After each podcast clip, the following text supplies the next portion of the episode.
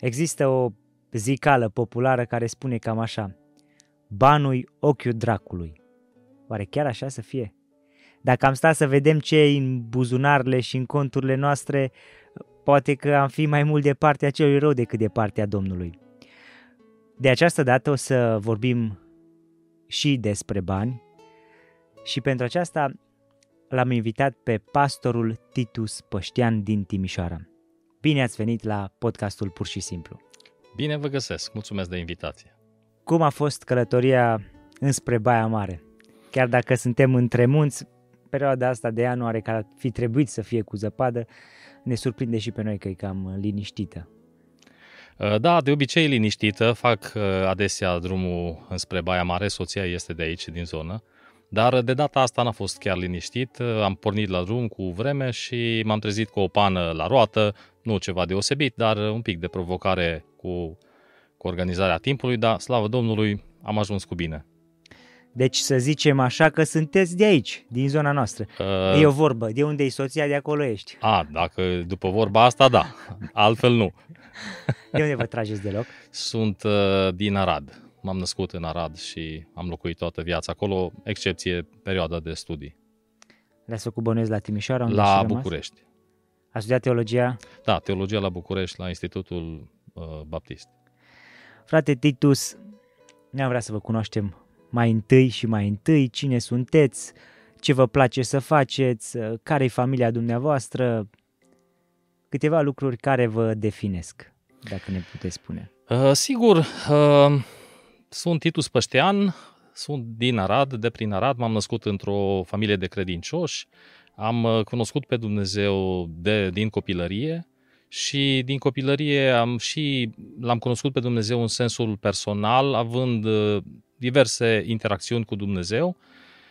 Uh, mai târziu am uh, urmat o școală teologică între 92-96 și din 96 uh, slujesc ca păstor în Arad, în două biserici, apoi în Timișoara. Sunt căsătorit cu Anca, o băimăreancă, o, o moroșancă, cum mai glumim, și Dumnezeu ne-a binecuvântat cu trei copii. Cara, cea mare, are azi mâine 18 ani, e plecată la școală în state, urmează o universitate în Statele Unite și mai avem doi băieți, Caris de 15 ani și Carsten de 5 ani. Ce nume interesante le-a spus. Da, păi e o poveste despre, despre numele lor. Uh, toți se scriu cu K, H, A și așa mai departe. Cara, Caris și Carsten. Uh, Ce v-a făcut să puneți numele astea la copii? A fost o glumă, o joacă era soția însărcinată cu prima fetiță și mă tot întreba ce nume să punem, făceam tot felul de glume, băieții, bărbații, mai puțin interesați de detaliu numelui. La un moment dat însă soția urmărea un film și de obicei când mai se uita la câte un film, rostea cu voce tare numele, nume de prin filme, așa, în pregătirea de naștere și la un moment dat uh, uh, rostește Cara, era un, un personaj din, uh, dintr-un film. Și când o aud, mi-aduc aminte că am studiat la școală limba greacă, am studiat un pic mai intens, mi-am făcut și lucrare de licență cumva studiind limba greacă și zic, cara înseamnă în greacă uh, bucurie. Wow, excelent, hai să-i punem numele ăsta, hai să-i punem. Și atunci am uh, transliterat cumva din literele grecești uh, am, uh, am conceput noi practic numele și se scrie K-H-A-R-A. Și al doilea copil, din nou, cum să-l numim, cum ar fi uh, tot cu KH, că să nu facem o distinție prea mare, adică avem pe Cara și după aia să-i spunem Marcel sau Paul sau așa și căutând uh, mi-am adus aminte de un alt nume grecesc din greaca veche, Caris, care înseamnă har, este un cuvânt mai cunoscut. Doar că după 9 ani am mai venit încă un băiat și ne-am chinuit mai mult că nu mai găseam uh, cuvinte din greacă care să aibă sens și să înceapă cu KHA. Și după un pic de dezbatere am dat peste un cuvânt uh, din germana veche, Karsten, care înseamnă creștin. Deci avem bucurie, har și un creștin acasă. Ce fain de legătură. Că spuneați că aveți, v-ați căsătorit cu o moroșancă. Cum v-ați întâlnit cu ea? Sau dacă ar fi să o luăm mai dinainte, ce v-a făcut să mergeți la teologie la București? Uh, da, o întrebare bună. Uh, și ridicând-o, mi-aduc aminte de fiecare dată când ajung în dreptul acelui moment, mi-aduc aminte de surpriza pe care am avut-o în perioada examenelor de la institut, de la seminar, uh, în care sau la care eu am plecat cu o convingere atât de clară, de fermă, ca, ca între viață și moarte, în sensul că în perioada liceului, terminarea liceului, am simțit chemarea lui Dumnezeu uh, și nu o să intru acum în detalii, dar am avut o, o, o, un puternic sentiment, o puternică convingere că Dumnezeu mă vrea acolo. M-am dus la examen doar să uh, realizez o formalitate. Și m-am dus la examen și am văzut alți tineri de vârsta mea care dădeau examenul la teologie uh, încercând să vadă dacă intră sau dacă nu intră și explorau alternative dacă nu reușesc. Și în mintea mea, pe baza experienței chemării lui Dumnezeu în forma asta mai, mai specifică pentru mine, uh, a fost o experiență interesantă, o surpriză. Ce să cauți la teologie dacă nu ești în poziția în care dacă încerci altceva, îi bai cu Dumnezeu. Uh, deci am ajuns la teologie pentru că Dumnezeu mi-a, mi-a dat chemarea asta. Uh, nu știam că o să fiu neapărat păstor, dar uh, convingerea de a merge înspre o școală teologică a venit așa într-un fel mai, mai aparte. Se poate spune? Da, n-am avut un vis, n-am avut o prorocie, a fost doar reflectări interioare. Umblam cu Dumnezeu, aveam frământări, aveam uh, Uh, dezamăgiri, aveam, aveam luptele mele cu Dumnezeu și în timp ce am citit Scriptura, am citit diverse cărți, s-a instalat în mintea mea o convingere cu care m-am luptat cu Dumnezeu pentru că am, uh, am dorit să evit asta. Visul meu a fost să mă fac pilot de Formula 1 sau de avion de vânătoare, deci aveam aspirații undeva înspre, în zona de uh, risc. Îmi place să trăiesc uh, cumva cu adrenalina pompată și uh, nu mă vedeam o personalitate mai puțin liniștită ca alții. Citeam din uh, cuvânt și auzeam că Moise a fost cel mai blând om de pe fața pământului și eram mic și visam să fiu blând. Încă n-am ajuns ca Moise uh, și sunt cam departe. Oricum, mie mi se pare foarte interesantă chestia asta de blândețe, având în vedere că a omorât un om, cel mai blând om de pe fața pământului, că o despărțit marea în două, că o da cu tablele legii de piciorul muntelui și le-o sfărmat, opera Practic era singura operă de artă a lui Dumnezeu pe care am fi putut să avem noi ca oameni. Oricum, uh, nu mai rămas, nu mai se știe pe unde este tablele legii și chivotul, dar până la urmă degetul lui Dumnezeu a scris și el distruge opera lui Dumnezeu tot. Așa, în ce fel, așa, în ce fel Moise a fost un om blând este de discutat, dar Biblia îl numește așa cel mai blând om de pe fața pământului. Cert este că nu mă vedeam candidat pentru postul ăsta. Uh, dar, uh, da, în zbaterile mele cu Dumnezeu am avut uh, în creștere convingerea că trebuie să merg la, la București la școală și Dumnezeu mi-a confirmat asta printr-o aplecare înspre învățătură și printr-o confirmare pas cu pas că sunt în, în voia lui Dumnezeu. Mulțumesc! Ați mers la teologie, Ați terminat facultatea și v-ați căsătorit sau a mai fost Nu, nu, au durat, a durat, au durat câțiva ani, deci am ajuns păstor în Arad, într-o biserică, păstor asistent, am început să lucrez cu un pastor mai, mai în vârstă, m-a invitat să mă alătur uh, dumnealui. Uh, asta se întâmpla în 96 și apoi uh, ne-am căsătorit în 2001. Perioada în care, între timp, mutasem la o altă biserică din, din Arad, tot din oraș început o lucrare de tineret uh, și uh, un pastor uh, dintr-o altă biserică m-a invitat să lucrăm împreună în dezvoltarea unei lucrări de tineret, lucru pe care l-am și făcut. Asta înseamnă că a slujit ca pastor 5 ani de zile înainte ca să vă căsătoriți. Da. Interesant că astăzi, cel puțin nu știu, un cultul pentecostal nu se poate ca să fii pastor, să fii ordinat ca diacon prima oară și apoi fără să fii căsătorit. Da, în perioada până să fiu căsătorit, nu am fost ordinat ca pastor, dar am slujit în, în slujirea de păstor, uh, mai puțin uh, administrarea actelor de cult, dar în înțelegerea mea, un om chemat de Dumnezeu să slujească ca păstor, poate să slujească ca păstor chiar dacă din punct de vedere oficial nu administrează anumite, anumite practici. Uh-huh. Dar am fost ales de biserică și am slujit în, în poziția respectivă. Cum ați cunoscut-o pe, pe Moroșanca dumneavoastră? Da, ne-am cunoscut într-o tabără, am fost invitat să predic într-o, într-o tabără și acolo ne-am cunoscut. A mai durat ceva vreme până când uh, am început uh, să, să discutăm, să povestim, dar da, momentul de start a fost într-o tabără. Ați avut ceva confirmări din partea Domnului? Ce v-a făcut să mergeți pe drumul ăsta împreună cu... Cu soția?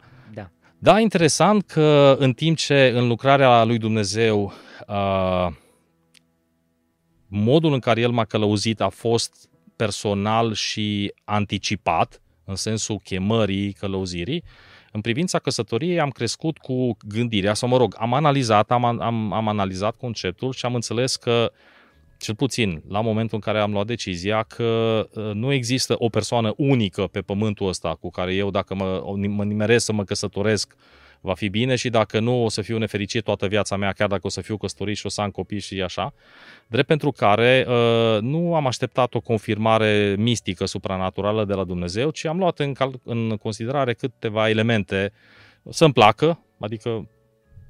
E, Da, Uh, să îl iubească pe Dumnezeu, să ne potrivim, deci am petrecut foarte mult timp împreună discutând, analizând uh, cum vedem viața și uh, mi-am dat seama că, că ne potrivim. Deci în timp ce pentru soția mea și am avut la începutul căsătoriei discuția asta, eu sunt sigură că tu ești unicul pe lumea asta și dacă nu ai fi fost tu, n-ar mai fi fost nimic eu, în uh, avântul tinereții, am spus vreau să fiu bucuros și fericit împreună cu tine, dar uh, eu te-am ales și nu neapărat că uh, n-am avut încotro. Adică Dumnezeu îmi spune asta e și trebuie să o iei, uh, ci a fost mai degrabă o, o alegere înaintea lui Dumnezeu cu, cu, cu datele cunoscute pe masă.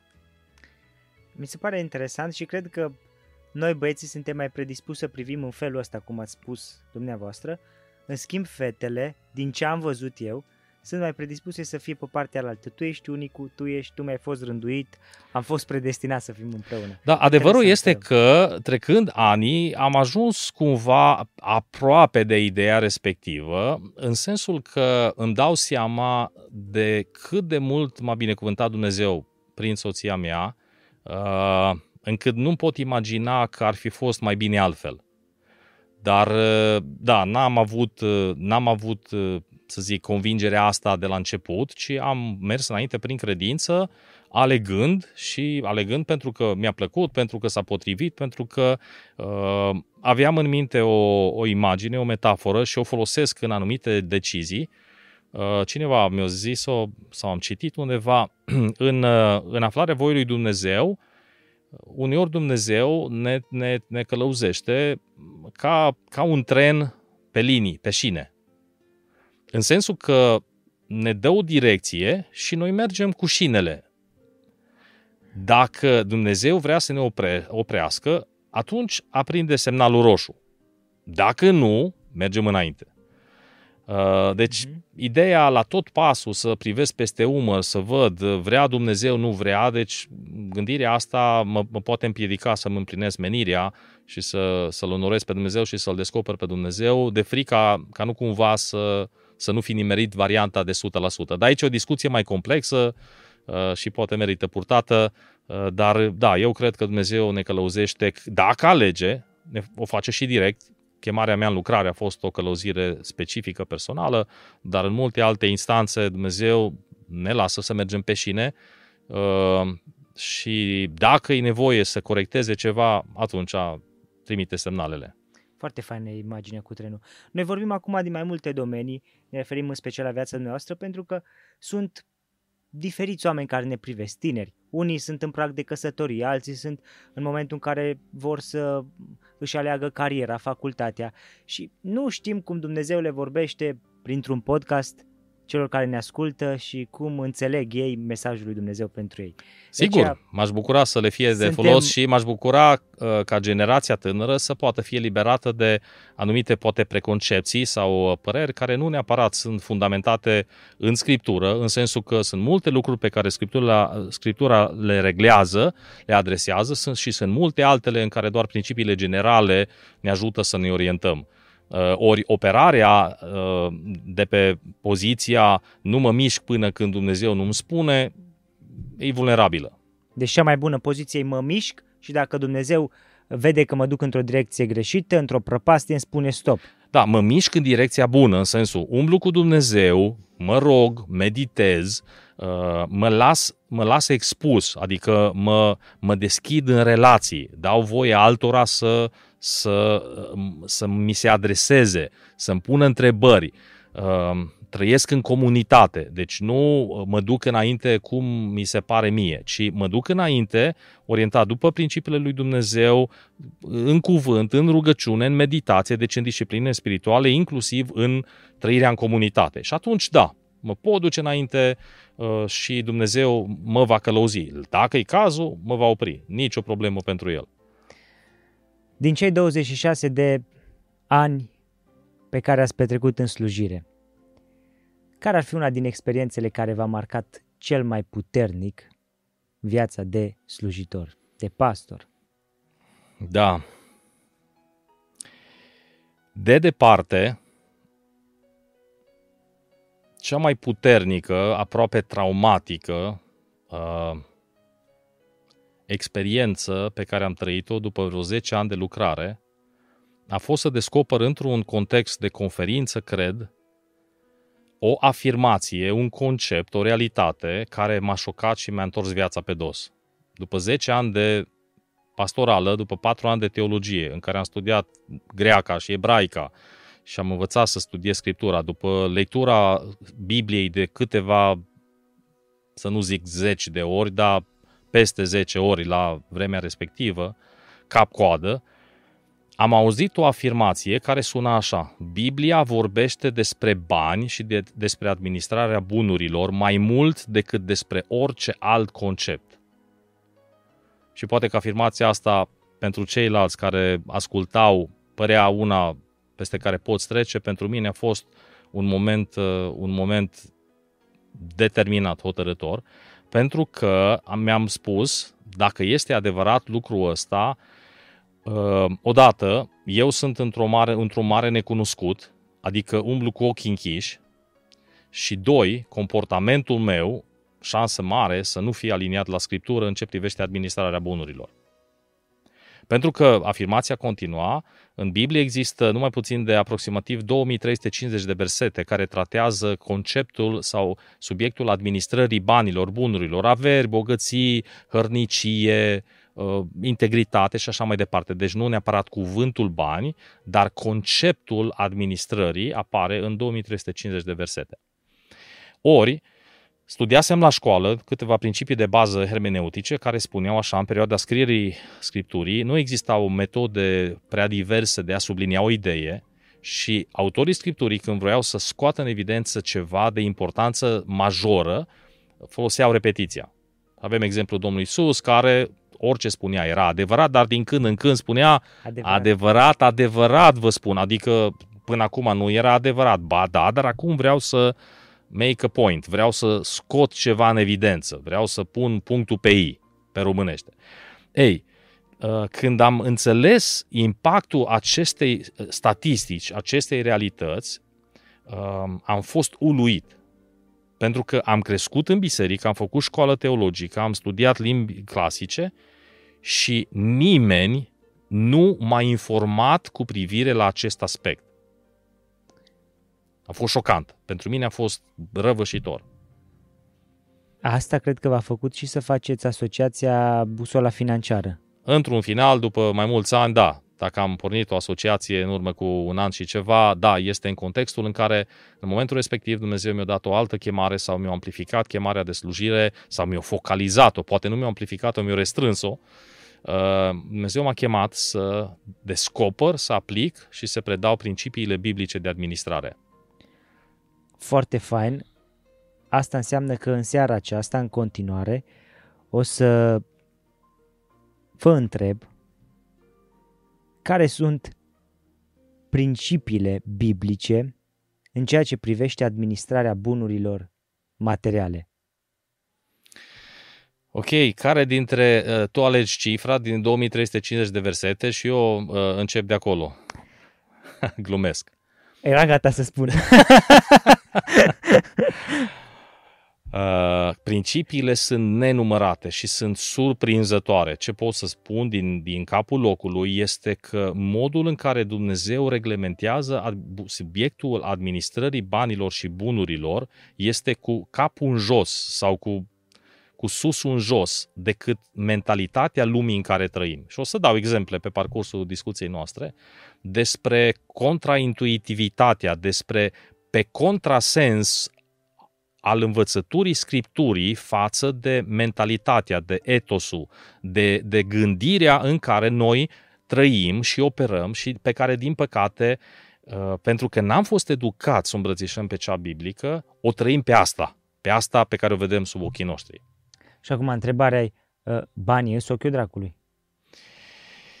Are sens afirmația pentru că, da, fără să intru în foarte multe detalii, nu știu ce ar însemna inițial că e ochiul dracului, dar uh, dă, lasă ideea că e un lucru, că e un lucru uh, hai să zicem, rău.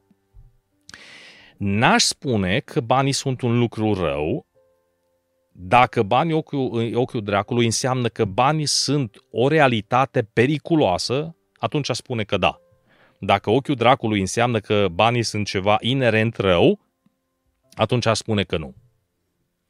Deci, modul în care îi privim sau ne raportăm la ei poate să fie rău sau bun, nu ei în sine. Exact, dar în sine, ontologic, în esență, banii nu sunt neapărat răi, însă Scriptura ni descrie, în esență, ca fiind periculoși cumva sau având atașată o atmosferă de, de, de mare vulnerabilitate în cazul lor.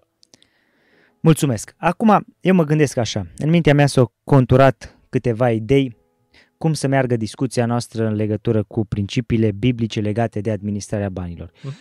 Astăzi în lume sunt foarte multe cursuri care îți spun cum să devii bogat, cum să faci bani, cum să îți mărești de nu știu câte ori uh, salariu sau să... În fine. Haideți să mergem de la ideea asta de la un tânăr care încearcă să-și aleagă o carieră cu scopul de a câștiga bani, că el vrea să ducă o viață bună să fie ok și din punct de vedere financiar, până în punctul în care primește salariu și după aia cum se raportează la banii pe care el îi încasează. Bun, să zicem, sunt un tânăr, acum mă gândesc care uh, e cariera, cu ideea că îmi doresc ca să duc o viață bună, să am uh, bani, să am resurse financiare și să mă descurc bine. Să nu trebuiască să uh, cer de la părinți, ci eu să, am, uh, să mă pot pune singur pe picioare. Care ar fi meseriile sau care ar fi, cred că sunt multe meserii pe care le-am putea face ca oameni temători de Dumnezeu, dar care ar fi cariera unde nu m-aș putea băga pentru că sunt credincios? Există afaceri... Întrebarea locuri... asta nu-i bună, o să o corectez și o să-ți răspund mai încolo sau o să argumentez de ce nu-i bună, o să fac însă afirmația că însăși prima întrebare, uh, cum să fac să am bani, este o întrebare care reflectă o mentalitate străină mesajului Scripturii. Dar care este atât de comună în experiența noastră încât nici nu putem intui care exista și altceva că ești tânăr sau că ai părinți care au un copil, noi tindem, chiar și cei care ne numim urmașa lui Hristos, tindem să privim munca ca pe un mijloc de a face bani. Uh-huh. Drept urmare, ne alegem munca după criteriul prim, unde ies mai mulți bani și mai puțină muncă. Ori lucrul ăsta este de-a dreptul păgânesc. Hmm. Pentru că Dumnezeu ne spune și toți știm, Matei 6 cu 33, dar pare atât de uzat conceptul încât nu-i găsim aplicabilitatea practică. De ce vrem noi să facem bani? Ca să, cum ai spus, să nu cerem de la părinți, să, dar nu numai atâta, să ne facem case, mașini, să fim în rând cu ceilalți și Iisus spune foarte simplu și toți repetăm versetul, Căutați mai întâi împărăția lui Dumnezeu și neprihănirea lui Și aceste nevoi despre care noi vorbim că trebuie să facem ceva ca să ne le acoperim noi, spune împlinirea lor vine bonus. Și noi spunem, da, da, da, Matei 6 cu 33, căutați împărăția, adică faceți-vă toți popi, nu lucrați niciunul și Dumnezeu vă dă pară mălăiață în gura lui nătăfleață. Și respingem instinctiv ideea de a privi munca ca altceva decât ca, ca pe un mijloc de a face bani. Cum ar trebui să privim munca? Păi exact cum ne arată Scriptura. Munca apare în Biblie prima dată fără nicio legătură cauzală în privința acoperirii nevoilor noastre, ci apare ca, pe, ca o oportunitate de a aduce un plus valoare acestei lumi. Dumnezeu l-a creat pe Adam, l-a pus în grădina Edenului și a spus să muncească. Încă nu căzuse în păcat, încă nu blestemase Dumnezeu munca și omul și tot contextul lui, ci omul era într-un, într-un loc uh, perfect, dar vorba teologilor, perfect, dar nu desăvârșit. Dumnezeu viza ca omul să extindă Edenul și să ajungă până la marginile pământului. Dumnezeu a creat o grădină perfectă și pământul trebuia să ajungă perfect prin efortul omului.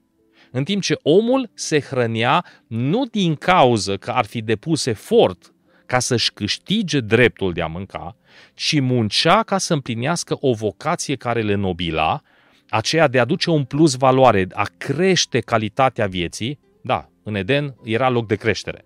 Dacă era cu totul și cu totul ok, Dumnezeu nu ne mai lăsa pe pământ, ne făcea direct, perfect în cer. Dumnezeu l-a pus pe om în grădina Edenului ca grădina Edenului să fie extinsă prin muncă până la marginile pământului. Ei, în contextul respectiv, munca era ceva ce nu avea nicio legătură cu supraviețuirea. Mai târziu, din cauza neascultării omului, munca într-adevăr a fost afectată. Și i-a ajuns să fie făcută cu, cu transpirație, sub blestem, spin și pălămide să-ți dea pământul și așa mai departe. Dar Biblia vorbește despre o răscumpărare a muncii pe care, din nou, o vedem încă în Vechiul Testament, dar nu o putem vedea. Suntem atât de blocați în paradigma munca este modalitatea prin care pot să fac bani, încât orice altă rațiune legată de muncă n-are sens. Și Biblia în Vechiul Testament, în psalm, spune așa. Degeaba vă treziți de vreme dimineață, psalmul 127, și vă culcați târziu ca să mâncați o pâine câștigată, câștigată cu trudă, pentru că prea iubiților lui el le dă, le oferă. Adică sunt două modalități de a privi munca și jobul una prin care eu îmi câștig existența și Dumnezeu spune că este o paradigmă, o perspectivă inferioară, dezavantajoasă, zice degeaba, degeaba gândiți așa, vă trezeți de vreme, munciți ca să vă câștigați existența, pentru că prea iubiților lui existența le-o dă, le oferă.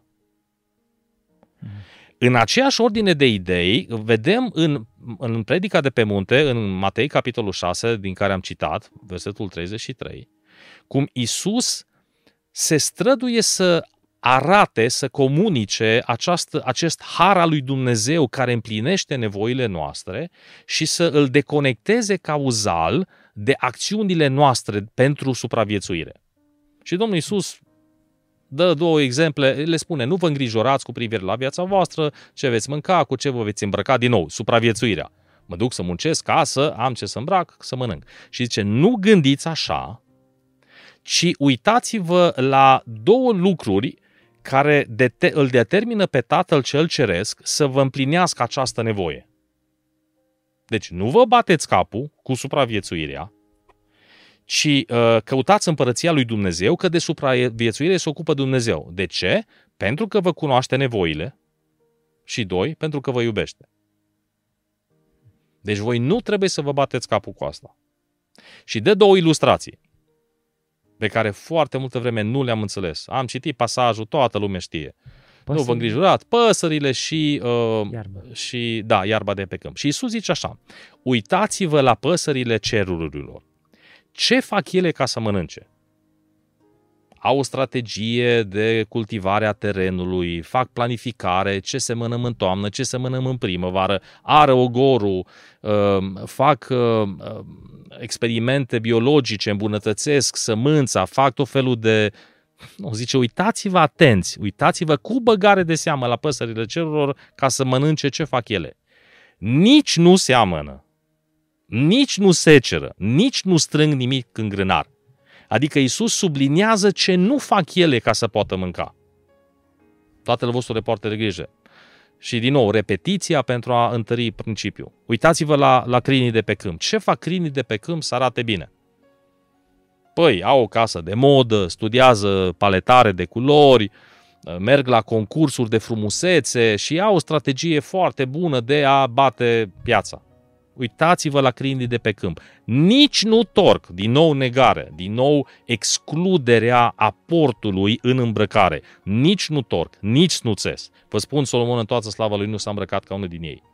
Eu cred, văzând Matei 6, că Isus aduce în discuție munca răscumpărată, eliberată pentru a fi făcută pentru scopul original, care este aducerea unui plus valoare și prin asta glorificarea lui Dumnezeu. Și atunci, poate că am răspuns un pic mai lung la întrebarea ta primă,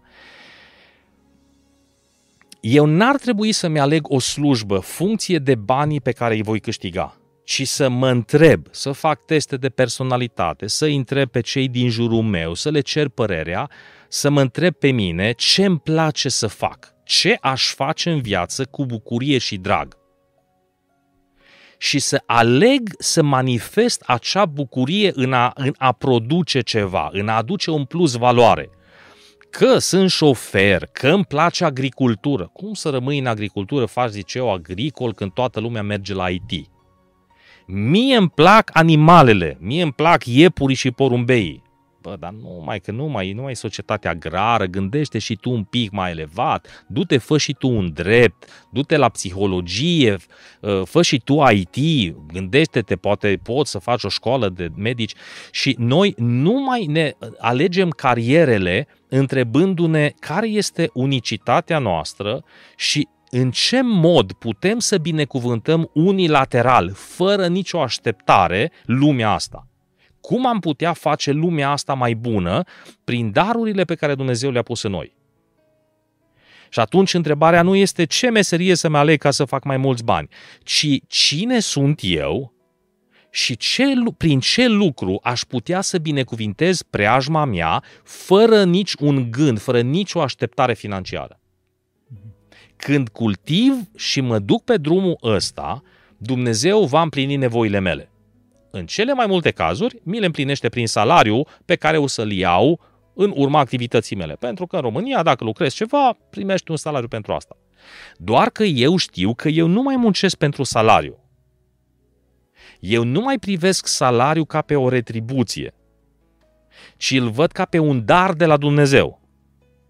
Și atunci, degeaba unii se duc la muncă ca să-și câștige existența, eu nu mă duc la muncă să-mi câștig existența. Eu mă duc la muncă pentru că este cel mai bun mod pentru mine de a fi eu însumi.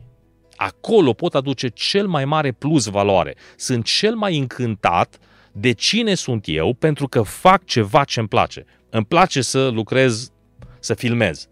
Mă, îmi place să surprind, îmi place să, să observ cadre, vreau să iasă o treabă extraordinară contează câți, câți bani primesc. Pentru că dacă salariul pentru munca mea nu mi-acoperă nevoile, eu mă pot duce la Dumnezeu să spun, Doamne, eu muncesc ce mi-ai pus pe inimă și mi-ai, mi-ai, mi-ai dat ca abilități și ca pasiune, nevoile noastre sunt mai mari, ai promis, unde stai? Vezi că ești în urmă cu, cu plățile. Dar mă pot baza pe Dumnezeu pentru că eu caut împărăția Lui și spune, voi căutați împărăția și de restul ne ocupăm. Adevărul este că toți cei care și asta o, o găsim și în lumea laică. Dacă ascultăm speaker motivaționale, îi spun, alegeți meseria care îți place și banii o să vină. E adevărat! Aici vreau să fac o precizare. Am întâlnit oameni și cred că și eu sunt unul dintre ei, care după plăcerea pe care am avut-o atunci când mi-am ales drumul, sau când am vrut să mi le aleg, că nu l-am ales pe la pe care chiar l-am vrut, pentru că Dumnezeu a intervenit într-un mod uh, supranatural în viața mea și m-a ghidat într-o altă direcție. Okay. Și atunci am înțeles că nu ăsta e drumul, ci ăsta la alt e drumul. Am apucat-o pe drumul ăsta la alt și într-adevăr astăzi e ceva foarte satisfăcător și împlinitor și fac cu bucurie ce, ceea ce fac, însă la început, după testele pe care le-aș fi făcut sau după uitându-mă în viața mea, nu am regăsit ceea ce fac astăzi. N-a fost nici de departe uh, gândul sau nu mai niciodată că o să fac ceea ce fac astăzi. La fel și mulți dintre prietenii mei au început o facultate, au luat-o pe anumită direcție, au crezut că asta le place, asta uh, o să fie ceva care să le aducă satisfacție și în final viața i-a pus cu totul într-o altă situație. A făcut, de exemplu, agricultură, că tot pomeneam de agricultură și astăzi lucrez, lucrează într-un alt domeniu. Asta e marea, marea veste bună, uh, exemplu pe care l-ai dat. Și anume că chiar dacă am pornit în viață fără să aleg funcție de cine sunt, eu pot să convertesc munca pe care o fac acum pentru a o face ca și când este chemarea pe care mi-a dat-o Dumnezeu. Adică la fel ca și cu căsătoria. Dacă n-am pornit pe drumul ăla pe care eu, pentru care eu sunt cel mai bine pregătit, atunci uh, o să fiu nefericit toată viața și o să mă duc vorba cuiva nu la servici, ci la scribici. Nu. Scriptura spune, tot ce găsește mâna ta să facă, fă cu toată puterea ta. Deci dacă n-am avut șansa, harul, dacă părinții nu m-au îndemnat în orientarea în carieră să-mi descoper unicitatea, Scriptura îmi spune, fă ce faci ca pentru Domnul. Începe să faci ca pentru Domnul, nu ca pentru bani. Și într-adevăr vei descoperi plăcere în lucrul mâinilor tale. Dar vorbeam despre origine, despre cum plecăm la drum și dacă e vorba să ne întrebăm cum să plecăm la drum, înțelegerea mea este că ar trebui să o facem punându-ne întrebarea, Doamne, ce vrei cu viața mea, la ce mă pricep cel mai bine, unde îmi găsesc cea mai multă împlinire și gândul despre bani să fie secundar. Bineînțeles că discutăm și despre bani, bineînțeles că avem nevoie să avem nevoile acoperite, bineînțeles că salariul salariu sau altfel de venituri, desigur nu, nu, nu mimăm, nu facem impresii. Dar ordinea în care plecăm la drum este importantă. Dar vestea bună este că și dacă n-am plecat așa la drum, oricare dintre cei care ne ascultă, oricare dintre noi, putem să ne lăsăm mintea transformată, să vedem Harul lui Dumnezeu în purtarea de grijă, Matei 6, uh-huh. să recunoaștem că și atunci când luăm salariu, este darul lui Dumnezeu, nu este dreptul nostru câștigat, Chiar dacă, da, dacă nu luăm salariul, mergem în instanță, că nu ne-o dat salariul, e dreptul nostru. E altă treabă, e altă poveste. Dar în mintea mea eu știu salariul, donațiile, dividendele, uh, orice venit este un, un dar de la Dumnezeu, uh, un dar, poate că nu e cel mai bun termen, este resursa încredințată mie spre administrare. Pentru că noi, dacă spunem doar dar, în română sună cadou de Crăciun, mi-o dat darul, fac ce vreau cu el. Resursele pe care Dumnezeu mi le dă, mi le încredințează, nu mi le dă. Une mi le, mi le dă să le folosesc, să mă bucur de ele. Spune Noul Testament, Dumnezeu ne dă toate lucrurile din belșug ca să ne bucurăm de ele și apoi să fim generoși, să fim uh, uh harnici în fapte bune.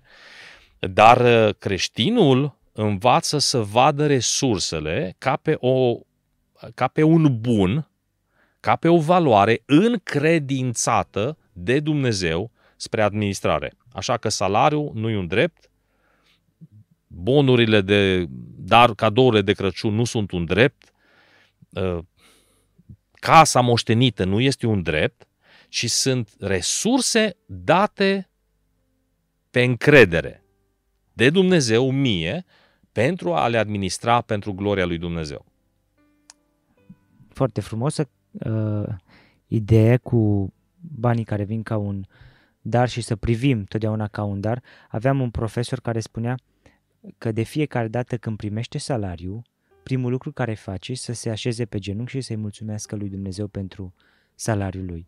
Apoi îi mulțumește patronului, șefului, directorului care se îngrijește ca banii lui să intre și apoi se bucură de Dacă ar fi așa, mulțumim frumos că ne-ați răspuns la întrebare într-un mod în care nu ne-am așteptat, probabil mulți dintre noi, să urmărim chemarea lui Dumnezeu, darul lui Dumnezeu pe care l-a pus în noi și apoi să pornim la drum la căutarea unei da, și să dezvoltăm profesii. abilitățile respective. Iar dacă nu am știut de la bun început, putem acolo unde suntem, pentru că Dumnezeu răscumpără. Și dacă avem o uh, posibilitatea să ne ducem în zona noastră, de exemplu, uh, sunt o fire practică, uh, ce să zic, sau iubesc natura, hai să o întoarcem așa, iubesc natura, mă bucur să cultiv, nu știu ce, dar de voie de nevoie am făcut o școală tehnică, sunt inginer, sunt lăcătuș, lucrez într-o zonă în care nu îmi găsesc cea mai multă mare bucurie. Dacă, dacă este posibil, dacă Dumnezeu îmi îngăduie, chiar dacă ar asta însemna să primesc mai puțin bani, pot să, să gândesc și să, împreună cu Dumnezeu, să mă reîntorc acolo unde mi este pasiunea sau câteodată nu, ea trece. Adică Dumnezeu ne-a pregătit într-un anumit fel, n-a mers în direcția aia, Dumnezeu nu zice, na, toată viața ta o să fie un rebut, nu o să mai fii bun de nimic. Nu, Dumnezeu ne folosește acolo unde suntem, dar este important să avem grijă să nu alegem să acționăm, să muncim, conduși de drive-ul, de motivația principală banii. Asta înseamnă că meseriile precum investitul în uh, criptomonede doar cu scopul de a face bani nu ar fi o meserie care să aducă un plus valoare, nu? Da, sau... domeniul, domeniul ăsta este de analizat, de discutat. Uh, măsura în care, da, această speculă, această, acest joc uh, cu investiția aduce într-adevăr un plus valoare. Acum, unele monede virtuale sunt legate de un bun. Adică cei care lansează uh, o monedă virtuală, ei spun că profitul ăsta ajută la dezvoltarea unui business, a unei industrii. Uh-huh cosmetică sau uh, fundații sau, în fine, doar că legătura nu e directă.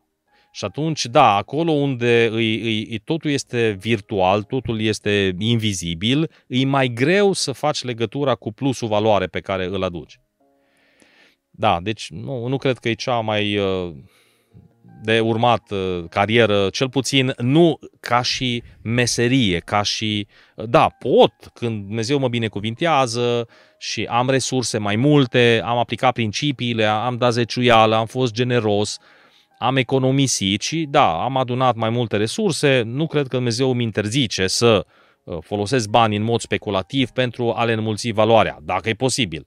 Dar asta n-aș vedea ca o meserie, pentru că trebuie să, să-mi descoper calitățile, capacitățile și să, să văd prin ce mod pot să binecuvintez. Pentru că am fost uh, și eu oarecum uh, tentat să văd despre ce e vorba. Am, la un moment dat, mi îmi place să administrez banii pe pușchiulițe, să am uh, fiecare, uh, cum să zic, Categorie. parte din viață are o, un plic, are o, uh-huh un categorie loc în care de, punem bani. de cheltuieli. O să ne ducem imediat înspre salariu să vedem cam cum, din punct de vedere biblic, cam cum ne învață Biblia ca să ne uh, împărțim banii. Însă am avut și eu la un moment dat ideea asta să văd ce înseamnă monedele virtuale și am zis, bă, dacă se poate, de ce să nu investesc și eu și să câștig? Am avut făcut, am investit niște bani, nu mulți, pentru că am vrut să văd despre ce vorba. După vreo 2 ani sunt tot pe minus, pe minus bine. Uh, deci nu a fost un uh, domeniu care pe mine cel puțin să mă facă să doresc să investesc mai mult în domeniul ăsta. Însă pe lângă monedele virtuale există și investiția la bursă, care aici oarecum există și o latură mai vizibilă, mai palpabilă. Există o firmă unde tu investești, îți duci banii ca să aibă oamenii de acolo, directorii sau așa mai departe, banii ca să reinvestească în produse, în materie primă și să meargă afacerea mai departe. Însă mai e încă un domeniu, din punct de vedere uh, pe internet, există tot felul de oameni care vin și spun vrei să faci, până acum am întâlnit doi, reclame pe uh, Instagram am întâlnit și asta e pentru tineri. Vin tip și spun te pot ajuta să faci bani. Și zice, îți niște jocuri economice pe care tu trebuie să le joci, dar la început trebuie să uh, investești o sumă, cât o fi, 100 de lei, 200 de lei. Și după aia cu banii ăștia tu te joci și îți pun uh, o rețetă ca să îți înmulțești jucându-te pe telefon, pe internet. Asta cum uh, trebuie să o privim? Deci, din nou, dacă ne uităm la principiile care ar trebui să stea în spatele muncii sau a obținerii de venituri, uh, o astfel de abordare nu are niciun sens din punct de vedere biblic. Adică pierd vremea, mă joc și din asta iese bani. Eu n-am nevoie să am să fac bani în, în sensul prim. Deci mhm. dacă scopul meu în viață este să fac bani, eu sunt exact în capcana despre care Scriptura spune nu te chinui să te îmbogățești și nu-ți pune pricepere în aceasta. Și un verset, un verset ușor de reținut, ușor de, de găsit în Scriptură, însă pe care îl respingem pentru că noi suntem cuprinși de spiritul demonic din spatele lumii materiale, de mamona, despre care Hristos ne vorbește, și care stârnește noi lăcomia. Și atunci, dacă eu îmi pun întrebarea de ce să fac uh, jocul respectiv, lăcomia este dorința de bani. Nu uh, interesul de a descoperi un domeniu în care să pot să mă implic, ci the end result, sfârșitul procesului sau demarajul sau punctul focal este sunt banii. Ei, când eu trăiesc pentru bani, când scopul meu este să adun bani, eu sunt înșelat. Și atunci ar trebui să mă ferez de așa ceva, mai ales dacă nu-s la prima abatere. Foarte tare. Deci primul lucru pe care noi, ca oameni, tineri, atunci când ne alegem jobul, trebuie să vedem unde putem să aducem plus valoare. Să nu ne investim timpul, energia, banii în locuri în care nu putem să aducem un plus valoare. Bun, ne-am găsit locul, ne-am analizat, am văzut unde suntem potriviți, zicem aici, eu sunt constructor, ăsta e locul în care eu pot să aduc un plus, uh, să construiesc case de cea mai bună calitate și așa mai departe. Uh, m-am angajat la o firmă și am primit primul salariu. Hai să punem un salariu 1000 de lei. Nu există salariu așa de mic, cred că în România. Minimul pe economie e mai mare. E mai mare, da? O să-l punem 1000 de lei. okay. Pentru că așa o să ne ajute mai ușor ca să-l împărțim, să vedem cum ne uh, 1000 de ron, da? Am primit salariu, am zis chemarea mea în lumea asta e să fiu un constructor și să fiu constructor bun. M-am angajat, deja am primit primul salariu, 1000 de ron. Din punct de vedere biblic, cum învață Biblia să-mi administrez ăștia 1000 de ron, salariul meu? Da, sunt mai multe reguli de administrare când vorbim despre resursele personale și prima dintre ele, evident, este zeciuiala, care este un concept, din nou, ca și munca vechi, anterior sistemului mozaic, aspect pe care foarte mulți îl scapă din vedere, respectiv este o, o informație, o realitate despre care Biblia ne vorbește și despre care ne dă mai multe detalii în sistemul mozaic, dar care este valabilă și astăzi, respectiv din fiecare venit, Dumnezeu îmi cere să separ și să tratez uh, ca având o calitate deosebită, aparte, sacră, un procent de 10%. Zeciuiala nu înseamnă 2%, 15%, 7,3%, zeciuiala înseamnă 10% din venituri. Respectiv da. din profit, dacă vorbim de firmă, din venituri, din salar sau din altfel de venituri. Deci primul lucru pentru administrare biblică înțeleaptă este să observ care să observ sau să separ 10% și să le pun undeva separat pentru a le trata separat. Ok. Din 1000 de lei, 100 de ron. Da. 100 de lei ăștia îi punem separat și ce facem cu ei după ce am pus separat? Uh, Din punct de vedere biblic. Îi aducem la casa lui Dumnezeu.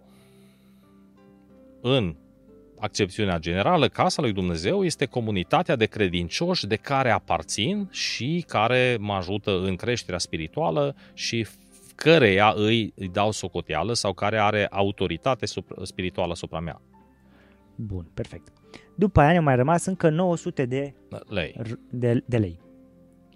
Cam ce ne mai spune Biblia legat de acești bani? Biblia ne încurajează, pe lângă zeciuială, din primele roade sau de prima dată când începem administrarea, să mai, să mai separăm un procent pe care să-l punem deoparte pentru generozitate. Că îi 5%, că îi 10% legat de generozitate, de ce punem deoparte pentru a binecuvânta pe alții în sensul direct, aici principiul general este să fie crescător. Adică dacă un credincios, după 20 de ani de credință, pe lângă zeciuială dă tot 100 de lei și are salariul de 3, 4, 5 mii de lei, dar el zice am dat, uh, am dat la colectă câte 10 lei sau dau câte 50 de lei. Deci dacă generozitatea este mică, e o problemă spirituală acolo. Înseamnă că nu înțelege oportunitatea și bucuria de a dărui. Apropo, zeciuiala nu-i dărnicie. Uh-huh. Zeciuiala e obligatoriu. Uh, nu, uh, e obligatoriu în sensul că ea, se, termenii pe care îi folosește Biblia despre zeciuială este că ea se restituie. Zice, aduceți la casa mea, la casa lui Dumnezeu zeciuielile voastre, aduceți-le, pentru că sunt ale mele. Adică dacă Dumnezeu în 100 de lei și-a pus 100 de lei care sunt ai lui și zice ăștia sunt ai mei, zeciuiala este a mea. Și sunt multe versete care vorbesc despre treaba asta. Deci, practic, din 100 de lei care eu primesc în plic, 110 din 1000 de lei, 100 de lei nu sunt ai mei. Drept urmare, nu pot să-i dau, nu pot să-i ofer, ce pot să fac este să-i restitui pentru că au ajuns la mine cumva ca din greșeală. Dar nu din greșeală, sunt intenționat. Ca să mă probeze. Așa că eu îmi aduc zeciuiala la casa lui Dumnezeu, nu mă simt uh, cineva că mai fac lui Dumnezeu un hatăr. Nu. Pur și simplu aleg să nu-L mai fur pe Dumnezeu. A refuza să aduc zeciuiala la casa lui Dumnezeu, conform Bibliei, este un act de furt. Și aducere, ă, ea trebuie adusă la casa lui Dumnezeu, nu făcut caritate cu ea. Că sunt unii care spun, ă, bun, hai, 10% fie treacă meargă, zeciuiala lui Dumnezeu, dar eu dau banii unde vreau. Eu nu-i dau la biserică, că nu știu ea ce să facă, prea mulți bani au și se erigează în uh, supraevaluatori. Și Dumnezeu ne spune specific. E interesant de ce Dumnezeu ne dă toate detaliile astea, dar Biblia ne spune că zeciuiala este a lui Dumnezeu și ea se restituie într-un loc anume, la casa lui Dumnezeu. Dărnicia o punem din următorii bani, dar cu prioritate, nu la sfârșit dacă ne rămâne. Deci zeciuiala se desprinde prima, apoi luăm un procent și îl punem într-o categorie de dărnicie, care ar trebui să crească procentual. O a treia categorie importantă, după principiile Bibliei, este da, ă, categoria datoriilor. Dacă cumva m-am împrumutat, superior împlinirii nevoilor noastre, superioară, este responsabilitatea de a restitui datoriile.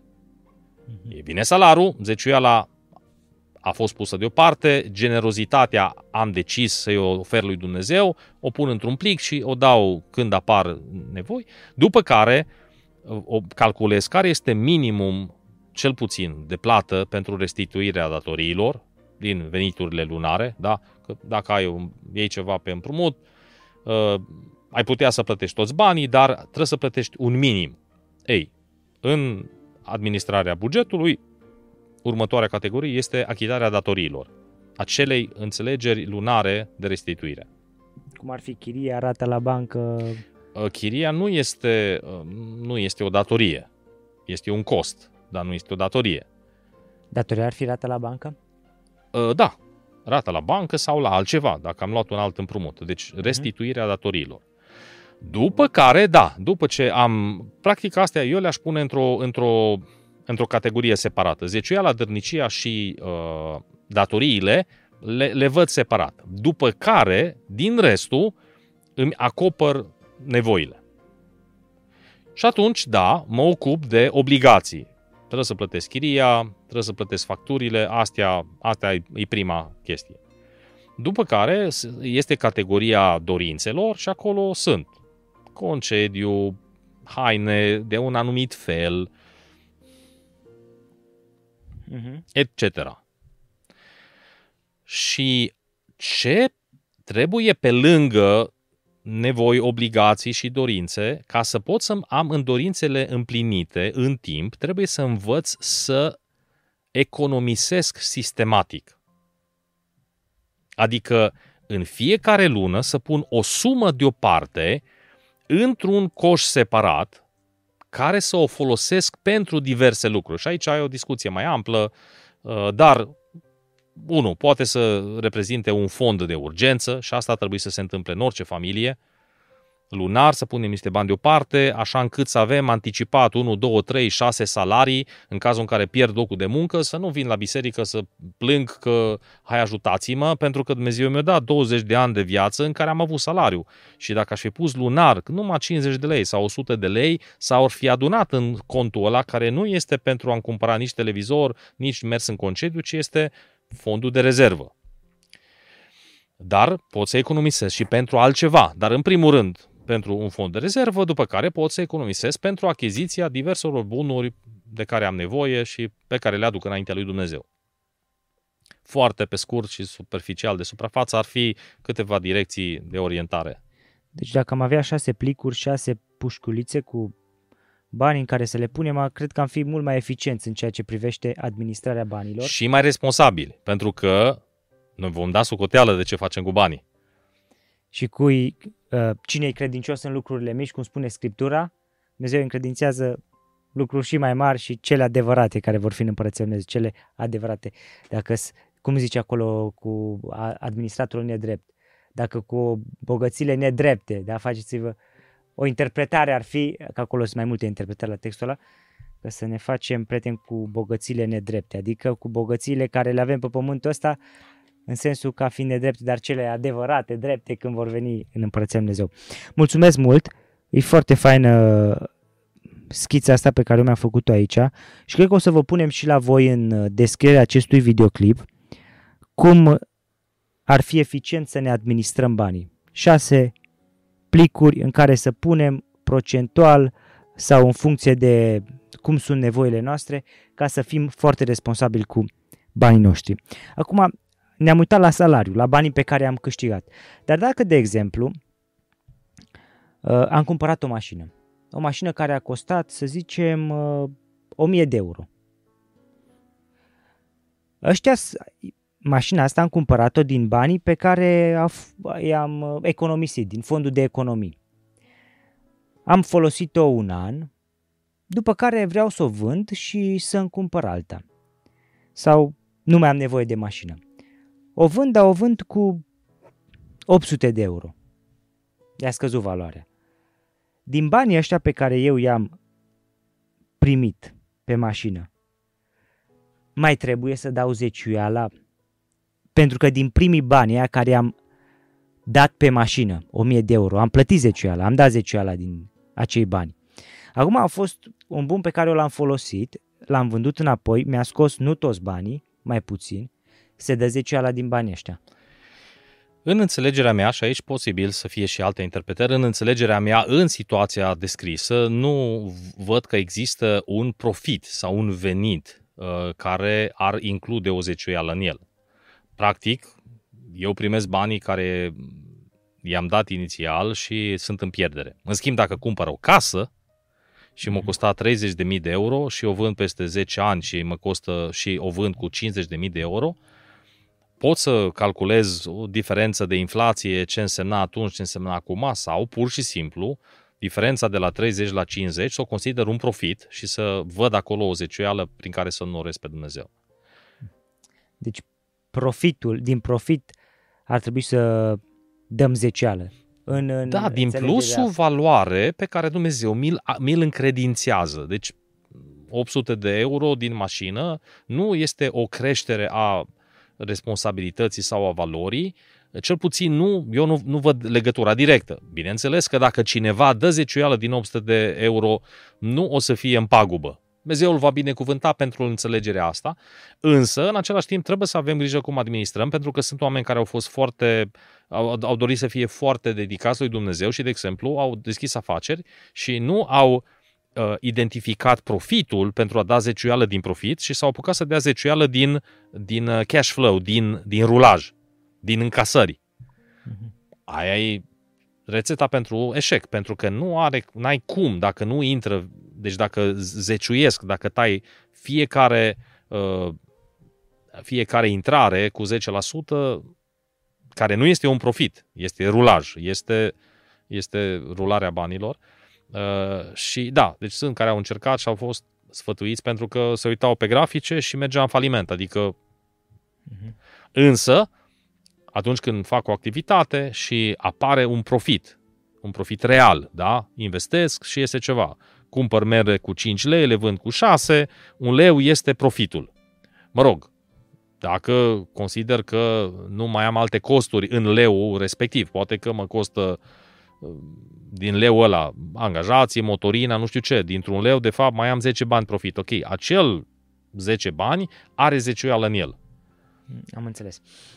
Încă o întrebare pe care mi-a venit în minte, în timp ce vorbeam despre această administrare a banilor, zeciuiala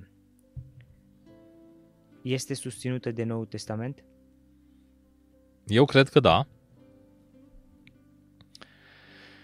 Este susținută și de Noul Testament, așa cum este susținută și de Vechiul Testament. Uh, și dacă ar fi să argumentez în favoarea zeciuielii, aș începe totuși, înainte de Vechiul Testament și de Noul Testament, aș începe cu perioada dinainte de sistemul evreiesc. Respectiv, găsim zeciuiala uh, la Avram, care e de lumea Hisedec. Pe de altă parte, după unii, o găsim chiar în grădina Edenului, la Adam și Eva, la Cain și la Abel, cel puțin unii interpretează respingerea lui Cain prin prisma nerespectării acestui principiu al zeciuielii care, posibil, să fi fost revelat chiar dacă nu-l avem înscris. Adică dorința lor de a aduce jertfă lui Dumnezeu e puțin probabil să fi fost așa că li s-a năzărit.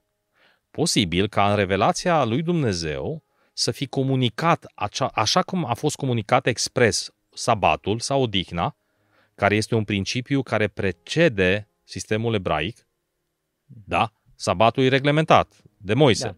Dar sabatul este un principiu universal pe care Dumnezeu l-a comunicat ca operând în universul lui moral. Să te odihnești de munca ta și are sens. De ce? Pentru ca să-L vezi pe Dumnezeu că El este susținătorul tău și să nu ai impresia că uh, tu te auto-susții.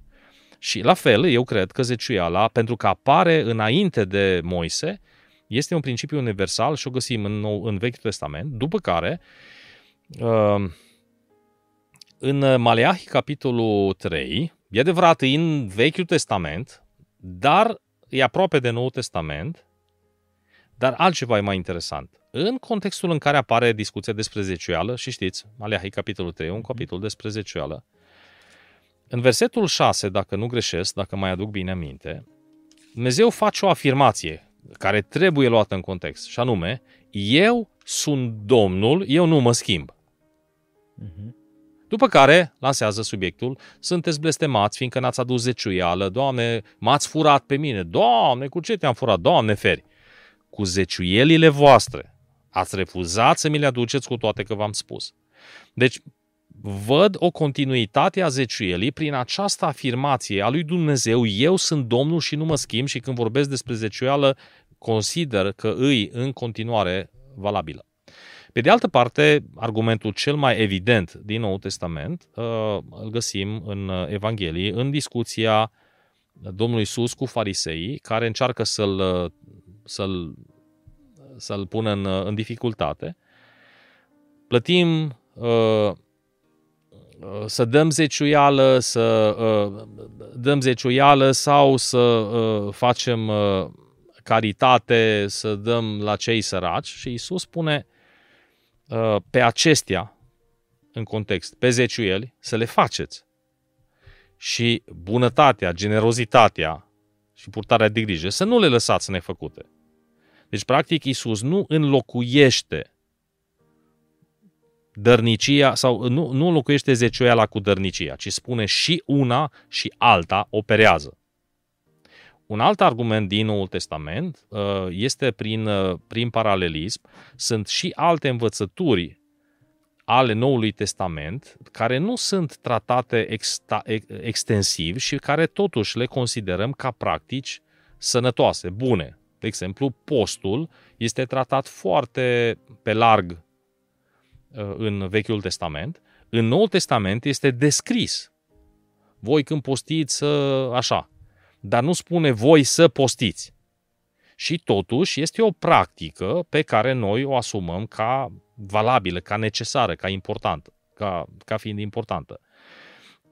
Uh, deci argumentul, argumentul uh, pe baza căruia, uh, fiindcă nu apare foarte des folosit conceptul în Noul Testament, înseamnă că ea nu mai este valabilă, nu stă neapărat în picioare, cu toate că unii îl consideră un argument. Argumentul tăcerii este un argument. Pe de altă parte, în, uh, dar acum nu avem timpul și textul e un pic mai greuț, mai dificil. Uh, în uh, Evrei, capitolul 7 sau 9, nu mai știu acum, unde vorbește din nou de Melchisedec, de Avram și de modul în care aduce zecioală, acolo, în, într-un anumit verset, se, se, suntem conduși la ideea că zeciuiala este preluată de, Dumne- de Isus. Deci era să discuta despre autoritate, cine e mai mare, Avram sau Melchisedec uh, și uh, Isus în contextul ăsta și în, în pasajul respectiv, poate cândva putem să intrăm, dar e un pasaj mai greu. Cartea Evrei este o, o, o carte mai, mai dificil de, de parcurs, de înțeles. Uh, dar eu am văzut acolo, văd acolo, și nu, nu este observația mea, am citit, am studiat despre lucrul ăsta, acolo apare Hristos ca cel care preia zeciuiala. Ori dacă Isus este viu și dacă Isus este în poziția în care primește zeciuiala, înseamnă că El continuă să o facă. Și apropo de aspectul acesta, uh, că tot vorbim de zeciuială, aș încuraja pe cei care ne ascultă să privească zeciuiala ca aparținându-i lui Dumnezeu, ca restituindu-i o lui Dumnezeu um, și să se bucure că ei interacționează cu Dumnezeu și nu cu, uh, să zicem, poștașul imediat. Respectiv, biserica preia zeciuiala, dar eu nu, îmi, uh, eu nu aleg să respect pe Dumnezeu și să restitui zeciuiala prin prisma dacă îmi place sau nu îmi place de biserică, ci să am liniștea că dacă eu mi-aduc zeciuiala, am făcut ce vrea Isus, El o primește din mâna mea și ceea ce fac cei care o preiau, ei vor fi judecați, evaluați. Scriptura ne vorbește și despre cei de făcut cu zeciuiala. Mulțumesc foarte mult pentru sfaturile pe care mi le-ați dat. Pentru mine personal și sunt convins că pentru cei care ne vor asculta și ne ascultă, Uh, sunt o binecuvântare și vor fi o binecuvântare. Mulțumim, frate Titus, că ne-ați onorat cu prezența. Cu mare drag. Noi v-am primit cu mare căldură aici. E călduț, bine.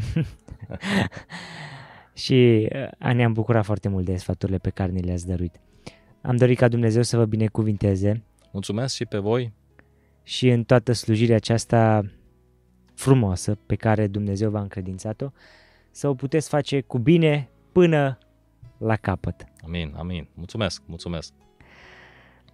Mulțumim, dragi ascultători, că ați fost alături de noi și în această seară și vă dorim binecuvântarea lui Dumnezeu peste voi, peste resursele voastre financiare și ca să închem cumva în nota pe care am început-o. Banii sunt o binecuvântare de la Dumnezeu cu care suntem chemați să binecuvântăm.